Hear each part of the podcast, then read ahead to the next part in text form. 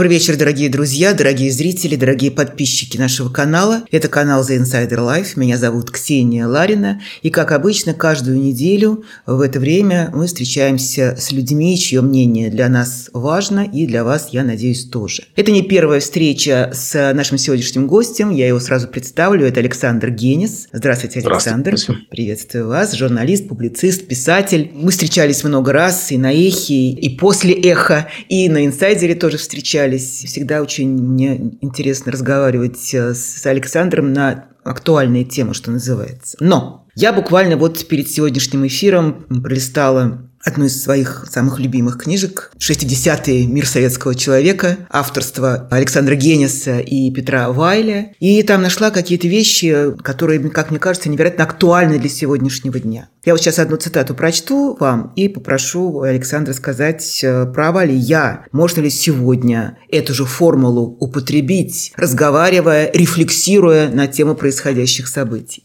Прага поставила советскую интеллигенцию перед выбором – Родина или совесть. Ведь армия делится на дивизии и полки, а не на плохих и хороших. В глазах всего мира советские танки представляли советский народ. И ничего с этим сделать нельзя.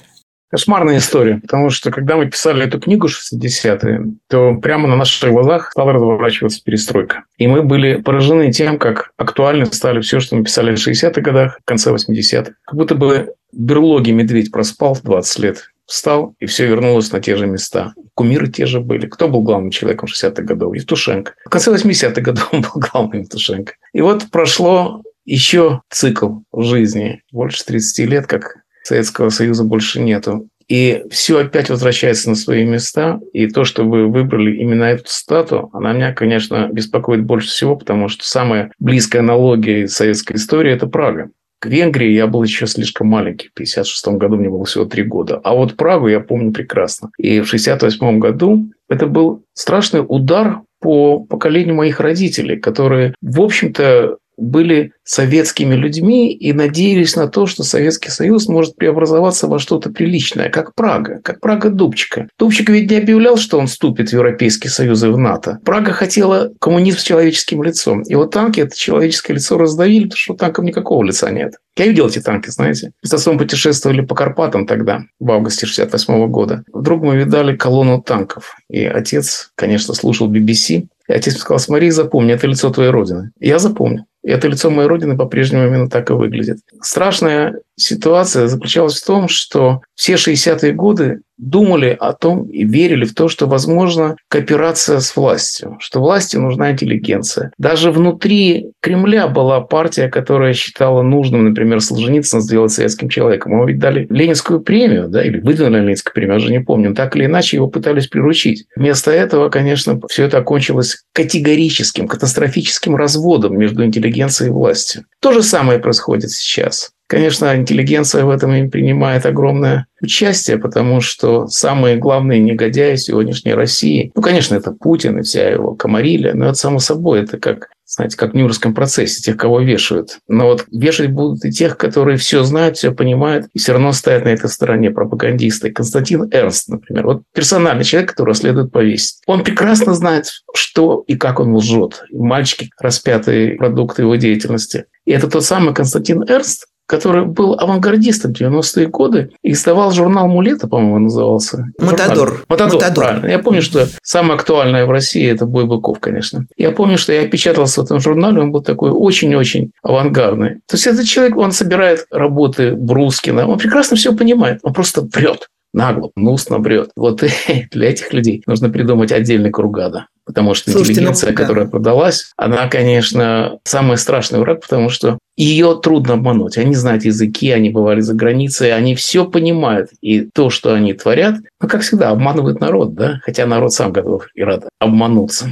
Но при этом, если вы вспомнили э, Константина Эрнста, это такая очень фигура объемная для нынешнего времени, потому что, с одной стороны, да, он абсолютно рупор пропаганды, цепной пес режима и врет, как вы правильно сказали, а с другой стороны, он какую-то себе стелит другую, постоянно рядом с этой постелью, стелит другую. Документальные фильмы памяти Алексея Балабанова, фильмы там про Солженицына, фильмы про, в том числе и про диссидентов советской эпохи. Есть э, какая-то внутренняя борьба, как мне кажется. Для чего он это делает? Чтобы потом рассказать, что я не такой, меня заставили. Наверное, здесь такие простые устремления, как вы думаете? Я не знаю, мне трудно судить о морали этих людей, потому что ее у них нету. нету. Какие мотивы у него есть, я тоже не знаю и знать не хочу, честно говоря. Вы понимаете, нельзя одной рукой сажать людей в дерьмо, а другой рукой в это время стричь себе усы и говорить, какой я хороший. Не получится так. Никто их не забудет. Это пятно останется на русской интеллигенции вообще.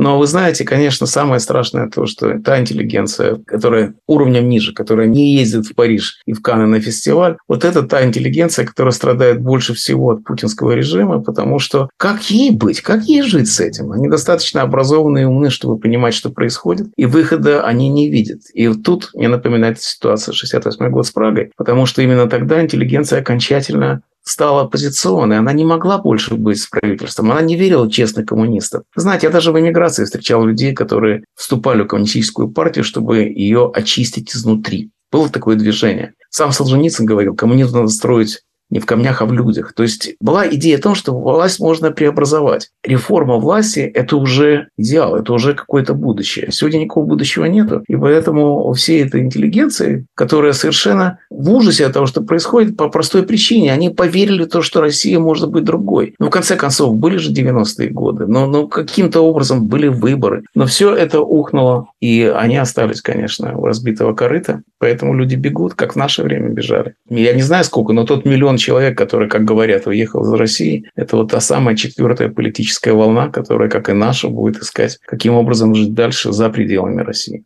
Вы ветеран третьей волны иммиграции. Конечно же, вас наверняка спрашивают во многих интервью, чем отличается та иммиграция вот 70-х годов советского времени от нынешней э, иммиграции. Ну, я могу сказать сразу, что, конечно, тогда уезжать – это умирать. То есть э, люди исчезали из поля зрения советского пространства, и все. Сейчас, конечно, другая ситуация. А причины, как вам кажется, сегодня причины те же или другие? Вы знаете, разные причины толкали разных людей. Я 45 лет живу в Америке и знаю, конечно, иммиграцию превосходно. Вот такие люди, как я, которые мечтали быть писателями и заниматься литературой, они уезжали по одной простой причине – из-за цензуры. Множество людей уехало, артистических людей, поэтому третья волна такая богатая на таланты, потому что это уезжали люди, бежали от цензуры, больше ни от чего. Но есть и другая волна эмиграции, которая уезжала и построила себе свою жизнь здесь. И эта жизнь, она очень благоустроенная, она во многом интересная, богатая, и во многом она осталась русской жизнью. Например, русская баня. Точно без нее русские не могут жить где бы то ни было. Или песни у костра, где собираются по тысяче человек и поют бардовские песни. Эта вот жизнь без России, она оказалась вполне самодостаточной. Я вообще не знаю ни одного человека в эмиграции, который бы пропал. Разница между нами и нынешней волной, она тоже разная. Потому что, с одной стороны, это люди, которые приезжают сегодня, они не мы. Понимаете, мы настолько ничего не знали о Западе, я никогда в жизни не был за границей. И поэтому для нас все, что нам не покажут, все казалось странным от начала до конца. Тем более, что мы были уверены, что Америка, Запад – это антисоветский союз. То есть это все то же самое, только наоборот. Но, конечно, ничего похожего на это нет. И вышло много-много лет для того, чтобы понять, что жизнь, она другая. Я бы сказал, что разница между советской и несоветской жизнью заключалась в том, что советская жизнь была именно что советская, а вся остальная была именно что жизнью. И это большая разница, потому что жизнь без догматов, жизнь без политических ориентиров – это совершенно другая история. Именно это нас ждало в Америке. Мне всегда говорили, что ты только ради бога не говори социализм, капитализм. Это Маркс придумал. Ты же не, мар- не марксист. Я говорю, не-не, я не марксист ни в коем случае. Говорит, да не говорите глупости. Это же нам же не нужно повторять то, что говорят на эстмате. Нынешняя волна, конечно, совсем другая. Они знают языки, они умеют водить машину и были за границей. Эти три качества, которых не было у нас. Никто из нас не умел водить машину, никто из нас говорили по-английски. Ну, как мы говорили? Мы говорили, мы знали, как будет экран социалистического соревнования, сказать, или колхоз, или пионерия.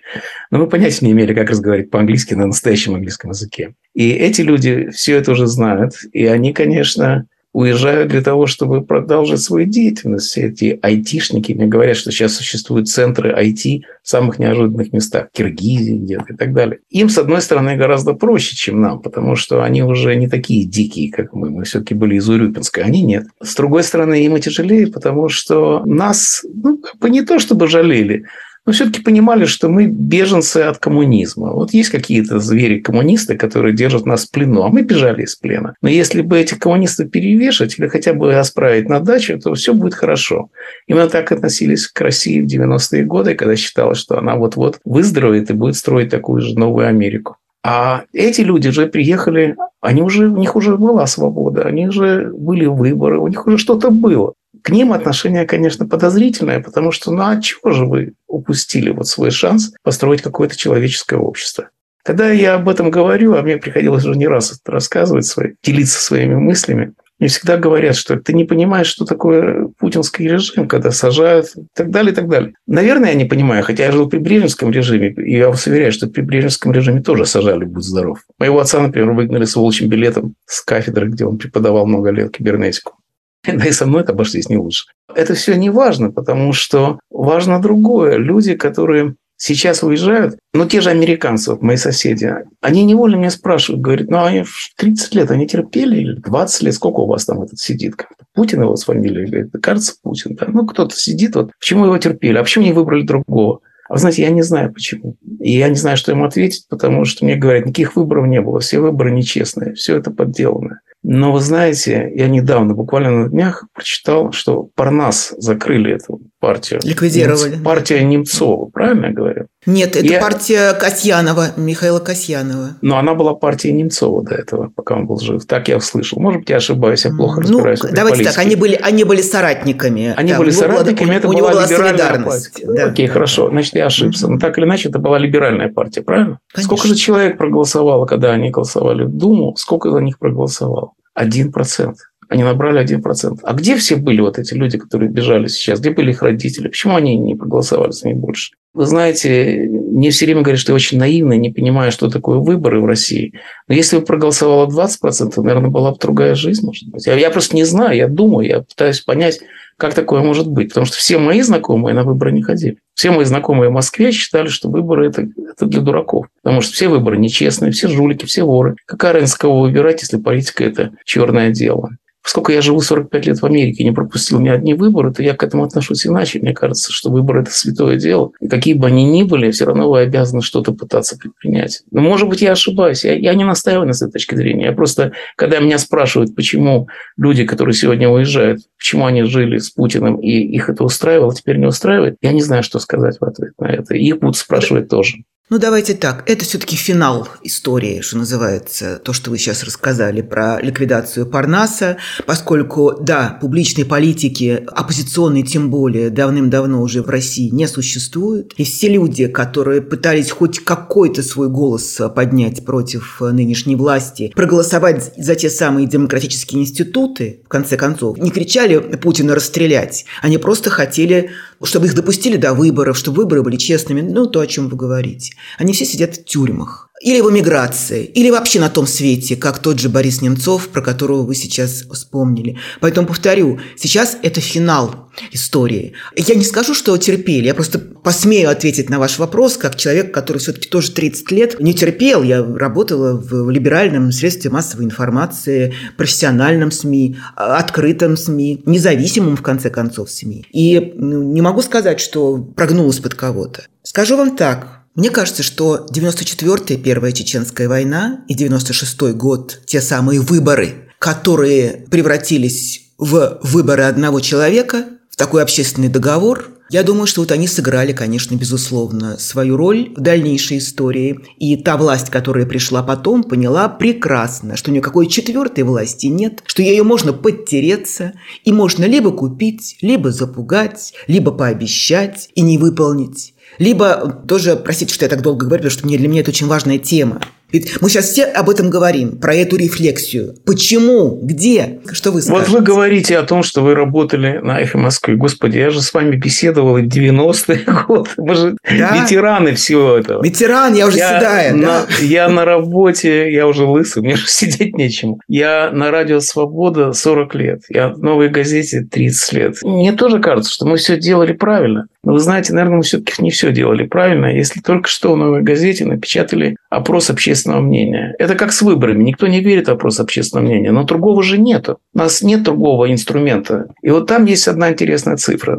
Если сейчас будут выборы, то, значит, 30% будет голосовать за Путина. Допустим, я могу понять. Меня заинтересовала другая цифра. За Навального 1%, за Пригожина 2%. То есть Пригожин в два раза популярнее, чем Навальный. Я думаю, что-то, значит, мы все с вами неправильно делали, если вот этот вот народ, причем это даже тоже не самый простой народ, наверное, потому что это новые газеты опрашивал каким-то образом. Говорят, что это молодые ребята очень старательный опрос провели. Спросил своих московских друзей, говорю, неужели правда Пригожин, этот бандит с кувалдой, популярнее Навального, который хочет разоблачить олигархов, укравших ваши деньги? Неужели правда? Конечно, потому что Пригожин это свой, а Навальный это чужой. И если именно такое происходит вот с русским народом, или как это называется, глубинным народом, то что-то мы не так сделали, что-то мы не так объяснили, что-то не туда пошло. С начала войны я все время изучаю историю, я все время сижу в истории. Вот, например, поляки, да? Ну, как Польша смогла вылезти? Она первая вылезла, Польша из коммунизма. Они говорят, что эти вот интеллектуалы, ну, такие, как мы, которые сидели и читали Джойса, они пошли на заводы, они работали с рабочими вместе, у них были университеты народные для того, чтобы подготовить свержение коммунистической власти. Может быть, мы чего-то неправильно делали, если наша интеллектуальная вот эта вот община, она была самодовольная и самодостаточная. И, в общем, конечно, я прекрасно понимаю, потому что я никакого народа не видел. Мне хорошо с вами, а не с ними. И в этом отношении, конечно, что-то не так произошло, куда-то не туда пошли. Как-то мы свободой, той самой, которой вы и я пользовались, я печатал книги в России, статьи, эссе, все что угодно. Как-то мы не так распорядились, наверное. Вот всегда говорят теперь,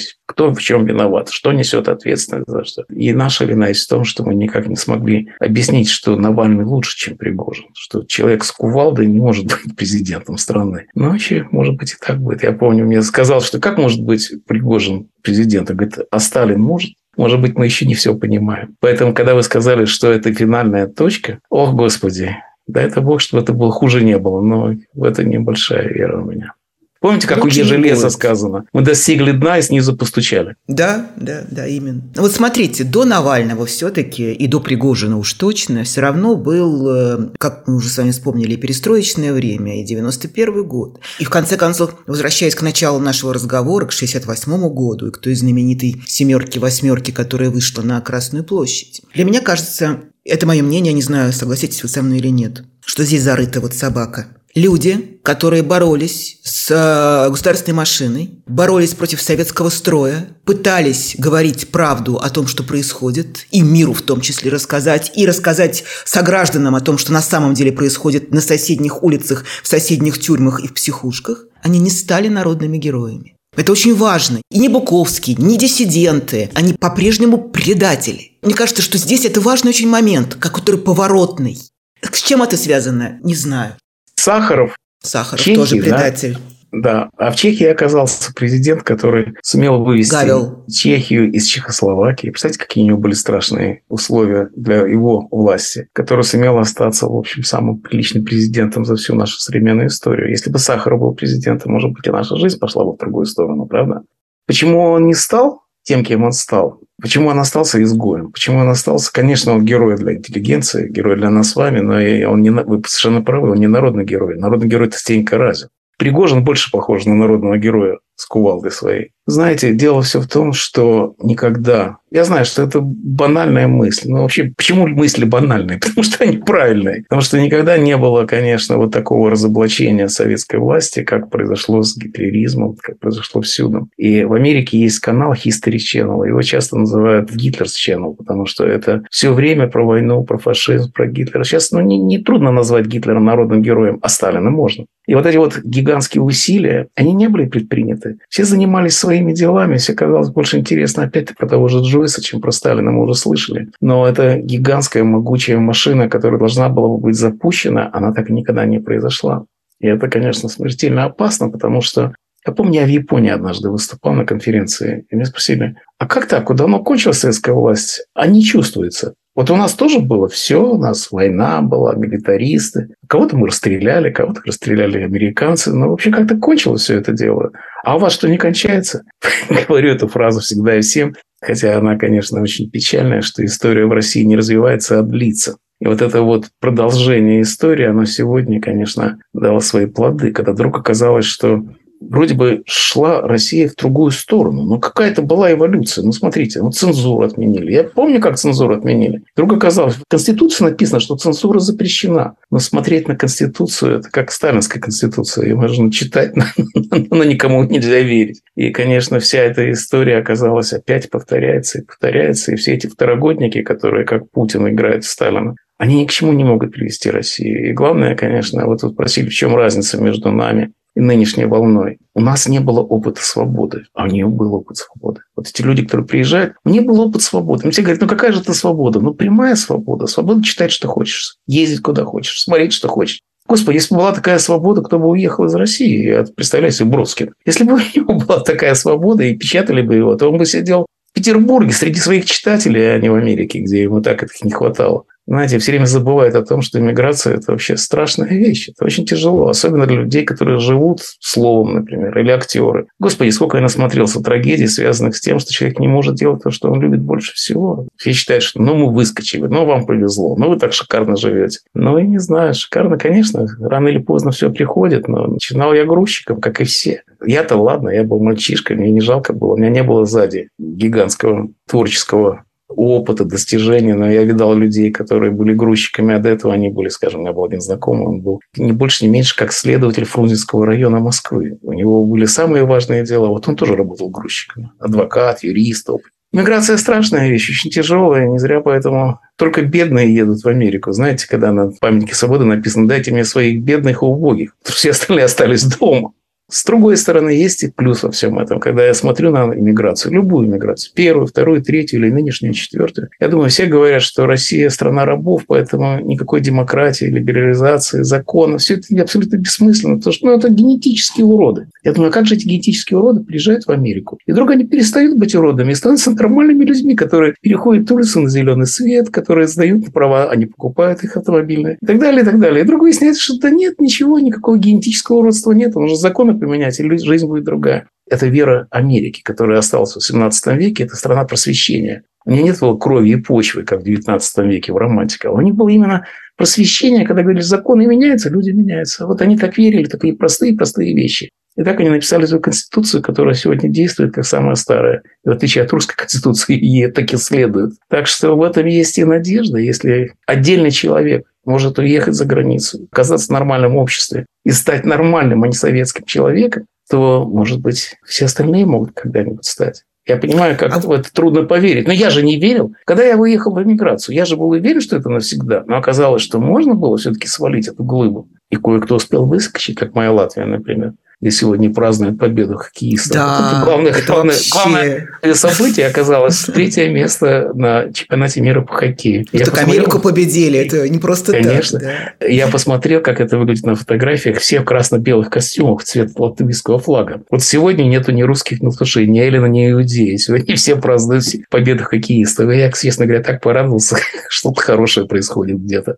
Ну вот смотрите, возвращаясь опять к этой разнице между иммигрантами советскими и вот постсоветскими сегодняшними. Безусловно, у, у нынешних есть опыт свободы, но он все равно ничему не научил. Мне кажется, что советские люди, такие как вот Александр Генис и те, кто уезжал тогда за свободой, уже понимали, что такое основа демократии, за этим вы и ехали. Свобода же это именно оно и есть. Здесь, как я понимаю, если мы не говорим об этих интеллектуалах или политических оппозиционерах, которые уехали вот именно по политическим причинам, а вот про кого вспоминали айтишники и многие другие, молодые люди, или там, там не знаю, около 30, 30 плюс. Как мне кажется, это подавляющее большинство – это вне политики, которые так и не научились быть гражданами. Именно поэтому, отвечая на вопрос ваших друзей, Почему же они терпели? Да потому что это была параллельная жизнь, мы туда не лезем. А вот как научить лезть? Вот, а вопрос. вот видите, как научить лезть. В Америке очень хорошо это мучат. Когда я приехал в Америку, то в отличие от того, что вы говорите, мы понятия не имели, что такое свобода. Мы думали, что свобода, когда хорошо. Я помню, в начале перестройки я был в той же конференции в Японии, которую я так уже вспоминал сегодня. И там был один очень известный социолог выступал, наш соотечественник.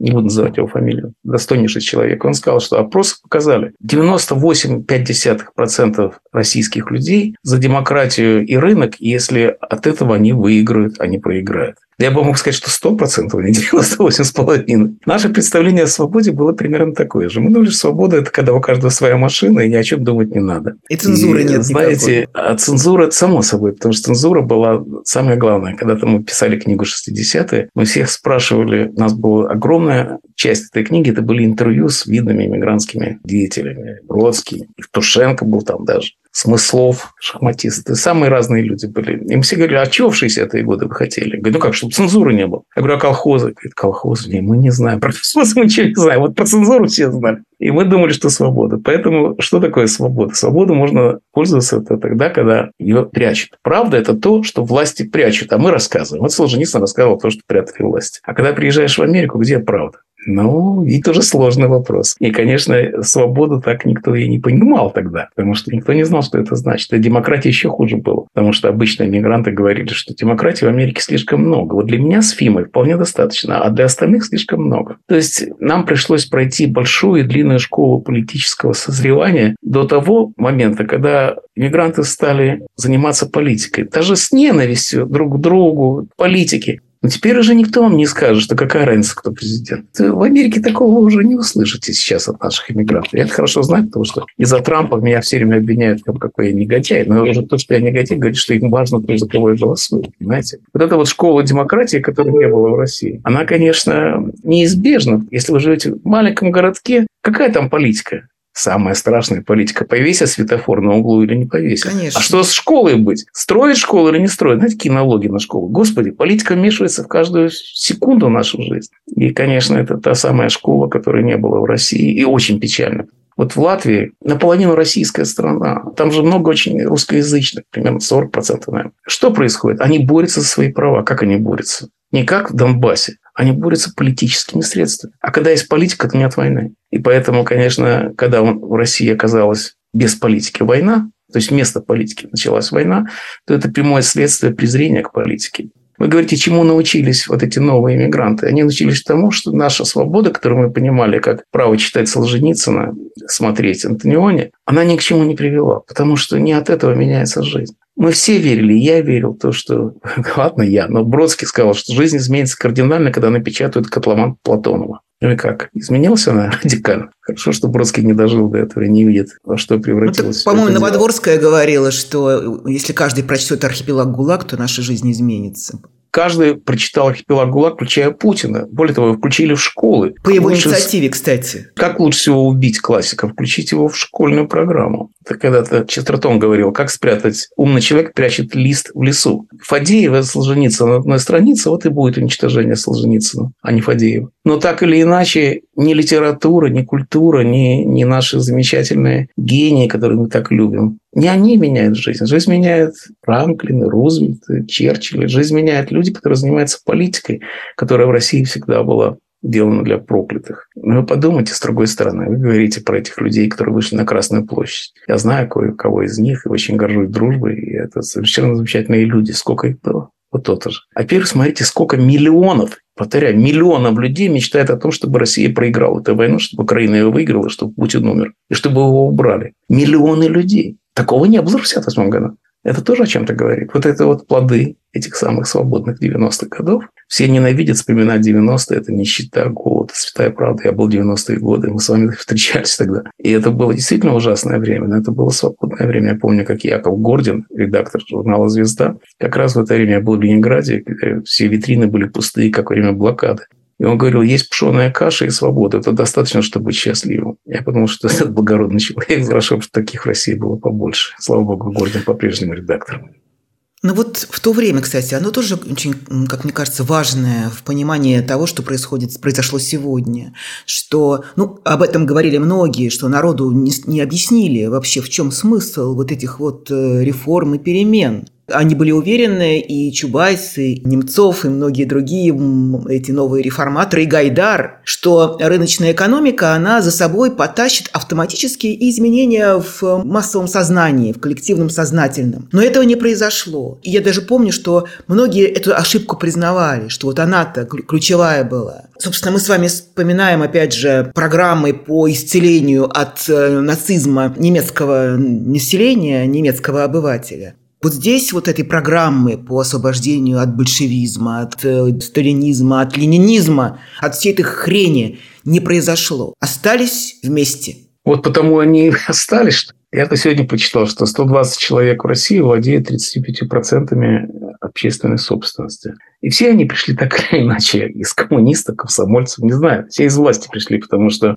не было того самого очищения, которое было в Германии. Кстати, там тоже интересная вещь. У меня много друзей в Восточной Европе. В Германии объяснили, говорит, что произошло в Германии? Произошла иллюстрация. Нельзя было пойти работать никуда, в государственную должность все забрали. Говорит, и они продавали в метро карандаши. Эту картинку, как они продавали метро карандаши, кстати, очень приятно было посмотреть, как гибисты просят подаяния те же самые немцы объяснили, а что дальше произошло. Поскольку они не могли занимать государственные должности, то они открыли свой бизнес. И вдруг поняли, что они опять богаты. И все у них хорошо, потому что они, ну, видимо, они достаточно энергичные люди, раз они попали в КГБ. Так или иначе, в каждой стране по-своему происходили эти иллюстрации, по-своему свои были итоги этого дела, но все-таки они происходили. Вот в Латвии, например, понимаете, я прожил все-таки всю свою молодость в Риге, для меня это очень важный пример, потому что в отличие от того, что думают советские люди, в Латвии были такие же порядки, как в Советском Союзе. Меня спрашивали, какие деньги у вас в Латвии? Я говорю, такие же, как и у вас, рубли. И поэтому все думают, ну, это Запад. Никакой это не Запад, это была тоже советская провинция, но они смогли вылезти. Они смогли вылезти и стать частью Европы, частью НАТО. В частности, это произошло потому, что они смогли посмотреть на свое прошлое. Вот эти мешки КГБ. Не представьте себе, как это было важно для нас всех, когда мы скрывали эти мешки, были скрыты на интернете, мог каждый посмотреть. Знаете, как это было ужасно? Напомним, что это э, такое. Латвийские власти распечатали сделали достоянием общества всех, кто сотрудничал с КГБ. Вот эти вот досье были опубликованы. И они сейчас доступны в интернете каждому. Вы можете посмотреть, кто сотрудничал, когда это началось, под какой кличкой, какие показания он давал, на кого и что и так далее. Это был очень болезненный процесс. Представьте себе, сколько тысяч человек оказалось в этих мешках КГБ, и многие из них были близкими друзьями. У меня, например, там оказался один такой мой кумир. Он был главным журналистом Латвии, все его обожали. Я, я смотрел на него снизу вверх и был счастлив, когда мне удавалось с ним выпить. Но он был тоже агентом КГБ. То есть это был страшно болезненный процесс. Но это процесс очищения это называется катарсис, когда очищается организм социально. И ничего этого не произошло в России. Я помню, как я прилетел в Москву на самолете Сахаров, когда самолеты стали миновать. Я подумал, что в этом самолете сидит со мной вместе люди, которые пытали Сахарова. Наверняка. Они же никуда не делись. Ничего с ними не стало. Поэтому эти судьи, которые сегодня Беркович судили, ну, они не боятся ничего, потому что предыдущие судьи никак не отвечали за то, что они сделали. Вот это вина той же нашей интеллигенции, которая занималась своими делами, хотя главное дело было одно. Главное дело было разоблачить подлый режим, который привел страну туда, где она была. Потому что никто не хочет, чтобы они узнали что-то, то, что человек скрывает в своем прошлом. Совершенно правы. Когда я рассказывал про мешки КГБ, как это необходимо и хорошо, сказали, ну, подумаешь, мои русские друзья, московские друзья, говорили, подумаешь, кому это интересно. Еще как интересно. И еще как важно. И это болезненная, но необходимая процедура очищения, которая не было произведена. То есть, короче говоря, вопрос, кто виноват, мы с вами решаем просто и ясно, как всегда. Проще всего ответить. А вопрос, что делать, на этот вопрос отвечал Александр. Помните, как он сказал, что делать Чернышевскому? Копать руду. Вот да. это происходит.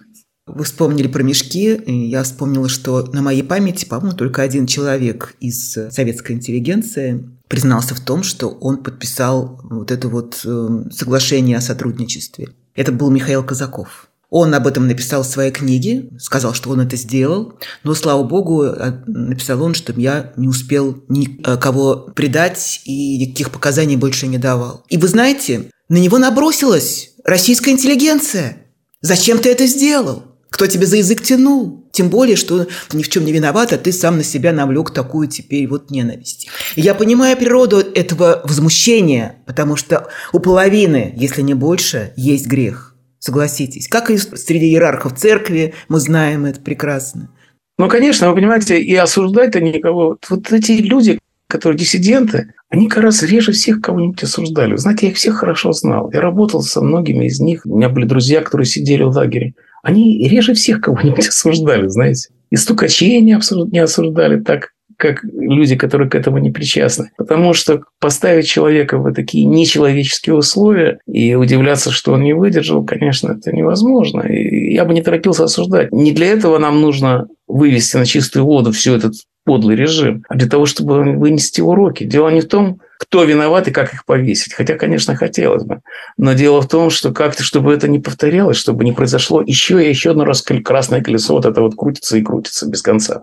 Это происходит потому, что никто бы не был наказан, потому что все это происходило на наших глазах. И ничего, как-то пережили. Жертвы с палачами пили вместе водку, как в рассказах Довлатова. Да, это ужасно все, но посмотрите на Восточную Европу. Знаете, мне все говорят, ой, какие там проблемы в Восточной Европе, как им трудно живется. Вот то ли дело раньше было. Я говорю, как вы думаете, кто-нибудь в Восточной Европе хотел бы вернуться в страны Варшавского пакта? Есть такая страна, которая бедная, несчастная, Болгария, Албания, не знаю, кто угодно. Никто обратно туда не вернется, никто к России не хочет. И это, конечно, теперь окончательно. Знаете, кто-то сказал уже, что самый главный результат нынешней войны заключается в том, что граница Европы, наконец, абсолютно точно утвердилась. Знаете, с одной стороны, ее обмывает эту границу Атлантический океан, а с другой стороны закон. Там, где закон соблюдается, там Европа. А на другой стороне находится Россия. И вот Европа выдавила Россию из себя, а Украина осталась по эту сторону. И это может быть самое главное событие в нашей исторической географии нашего поколения. Перемены огромные все-таки произошли в любом случае, что бы ни было дальше. Почему у Украины получилось? Ой, слушайте, это вопрос, который меня мучит больше всех, потому что, ну хорошо, в Латвии был свой опыт независимой жизни. 20 лет была Латвия, независимая европейская держава, которая... Знаете, они даже шоколад в Америку поставляли. То есть, как-то это была жизнь. Польша была жизнь своя. Но Украине же не было. Почему Украина вылезла? Вы знаете, я этим вопросом донимаю всех наших экономистов, политологов. И они мне все объясняют, что ну, татаро-монгольская ига. Татаро-монгольская ига, вот так она привела Россию в Орду. Я говорю, ну Киев тоже захватили татаро-монголы, уничтожили Киев. Камня на камне не осталось. И там тоже были монголы. И тоже как-то все это происходило. У меня есть только один ответ. Потому что была политика. Она была совершенно чудовищной. Слушайте, эта политика дважды вывела Януковича, бандита Януковича в президенты страны. Это же это тоже нельзя забывать. Но была политика, были разные партии, разные олигархи. Они боролись друг с другом. Это Гераклит. Вот так и происходит движение, когда существует противоречие. Сколько раз мне говорили, как в Америке можно жить, если там демократы с республиканцами ненавидят друг друга так, что готовы задушить. Я очень хорошо это понимаю. Не скажу, что я сам такой, но я понимаю тех, кто так считает. Эта политика, она мешает делать глупости, тормозит все общество для того, чтобы не впасть в какую-то глупость. Вот знаете, как американская жизнь двигается? Она двигается зигзагами, так, так, галсами, как парусное судно.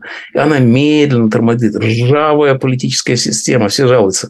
Я бы ее не менял, потому что каким-то образом три века уже стоит, и слава богу. И в Украине была политика. Она была грязная, чудовищная, кто-то кого-то подкупал, кто-то кого-то сажал в тюрьму. Все было ужасно, но политическая жизнь была. И она привела к осуществлению, к рождению политической нации. Вот сейчас происходит в Украине. Все происходит заново. Новая украинская культура, новое украинское искусство, новая украинская политика. Знаете, это такие важные события. Вот когда я все опять-таки про Польшу думаю, когда они смогли сдвинуть этот, этот молох, и вдруг Польша оказалась совершенно отличником Европы. Помните, когда был тяжелый экономический кризис, единственная страна, в которой экономика не упала, это была польская экономика.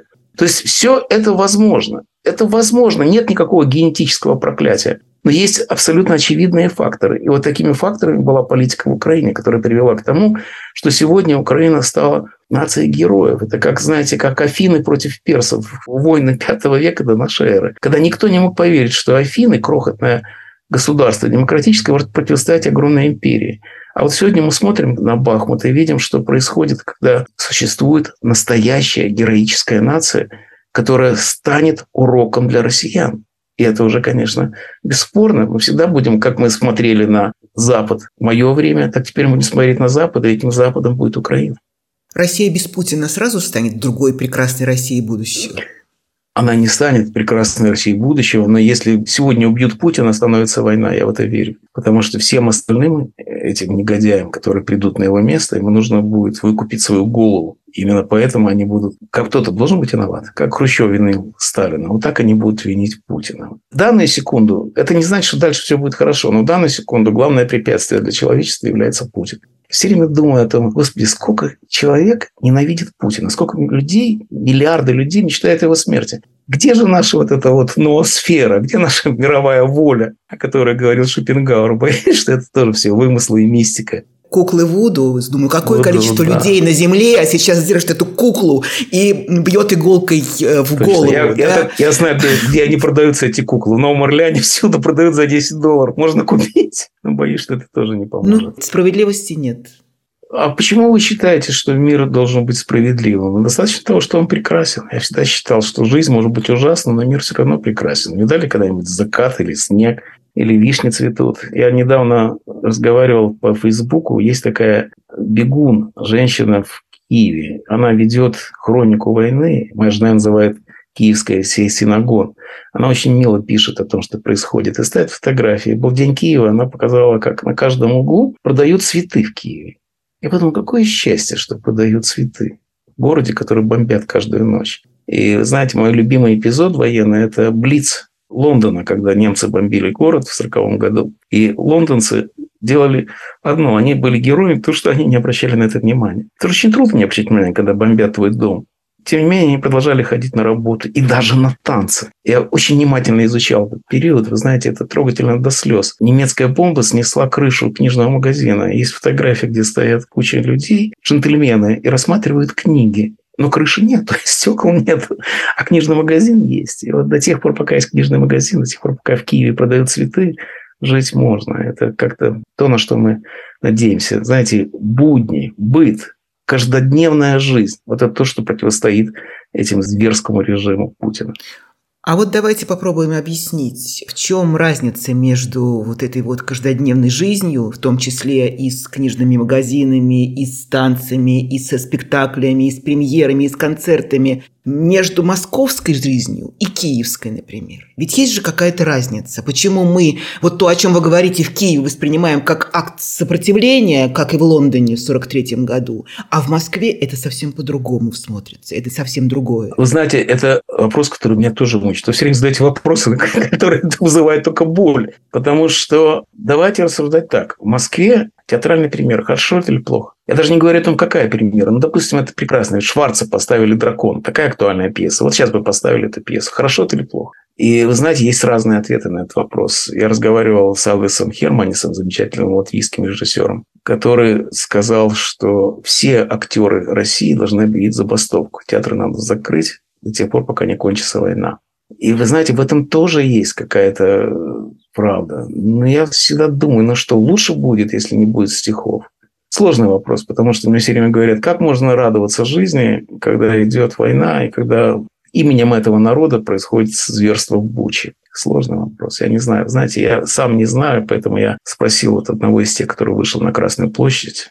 И, по-моему, я уже рассказывал эту историю, но она меня оправдывает, поэтому я ее повторяю. Я спросил, а можно печатать книги в стране, где такой режим? Он говорит, ну если это книги честные, то можно, потому что от них станет больше честных людей, хотя бы на одного. Говорит, когда мы жили в России, печатался новый мир. И благодаря новому миру режим был чудовищный. Брежневский режим был тоже страшным. Это так сейчас кажется, что добрый дедушка Брежнев. Да он таким же был негодяем, как и Путин. Но он говорит, что каждый раз, когда печатался, не знаю, повесть Войновича, мы становились лучше, мы становились свободнее. Так появляются свободные люди. Их появилось семь человек. А сейчас уже миллионы людей. Я понимаю, что я оправдываю себя, потому что я тоже, мои книги печатаются в России. Я не знаю, станет ли лучше от того, что люди перестанут читать стихи или писать стихи. Сейчас есть, существует целая такая партия, которая говорит о том, как надо людям жить и как надо управлять. Есть такая попеса из Венеции, которая каждый раз следит Это за Катя, тем, чтобы, Катя, никто не, чтобы никто не радовался. Но так или иначе, она следит за нашей нравственностью, за то, чтобы мы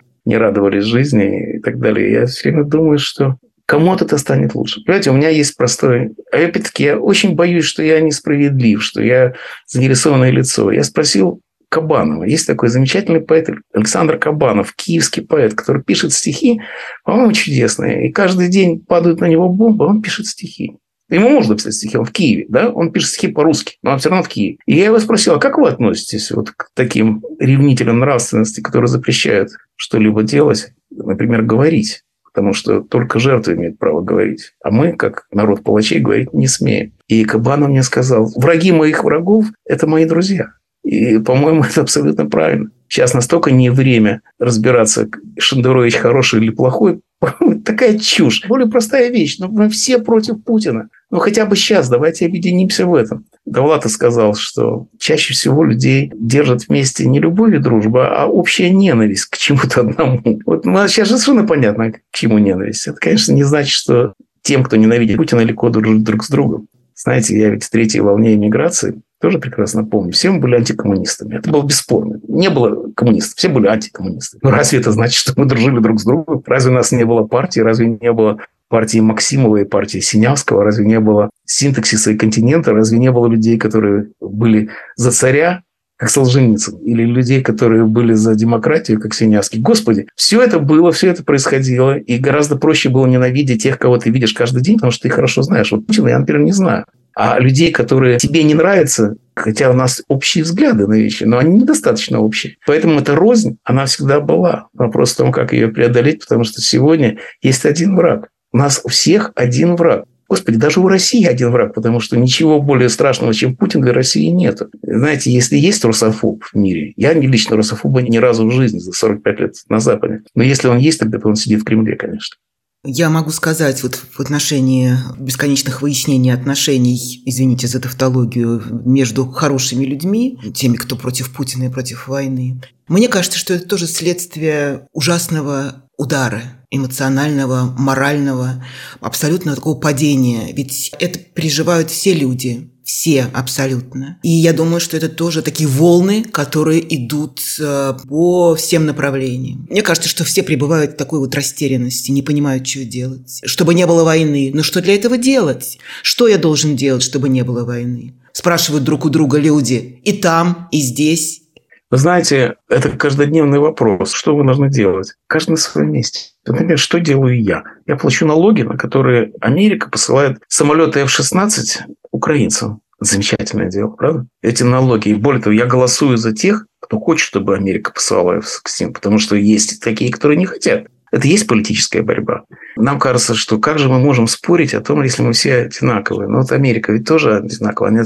Есть общеамериканские цели, но это не мешает республиканцам и демократам сражаться до последней души. Это нормально. Это политика, это нормально. А что можно сделать? Я не знаю. Что можно сделать? Победить Украине. Все, что идет на украинскую армию, все это святое. Просто святое. Мне все говорят, разве можно посылать украинцам летальное оружие? Да, конечно, можно. Я за справедливую войну. Поэтому, когда мне говорят «нет войне», я говорю, нет, это не тот лозунг. Да, победе, а не нет войне. Это совершенно разные вещи. Единственное, что может спасти Россию, это военное поражение. Мы знаем, что именно военное поражение двигали российские реформы. Когда была Крымскую войну, русско-японскую войну, Карибский кризис.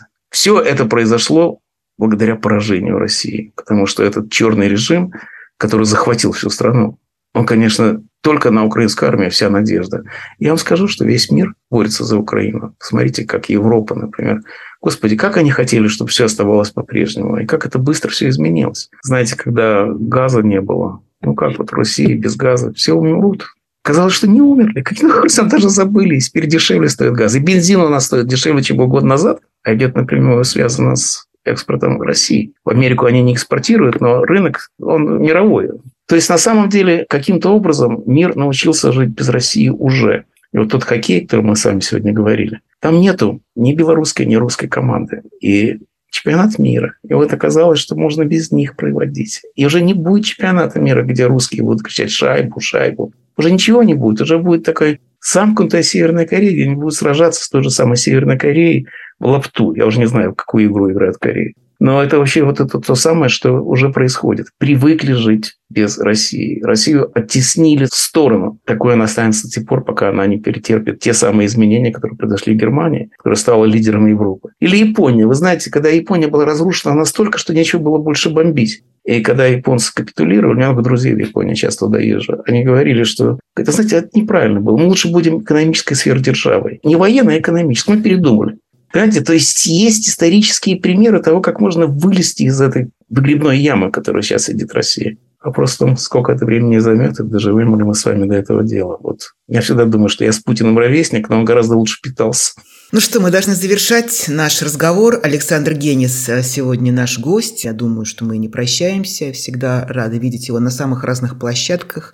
Встретимся обязательно. Спасибо, Ксения. Рад был с вами поговорить. Всего хорошего. Спасибо взаимно. Счастливо.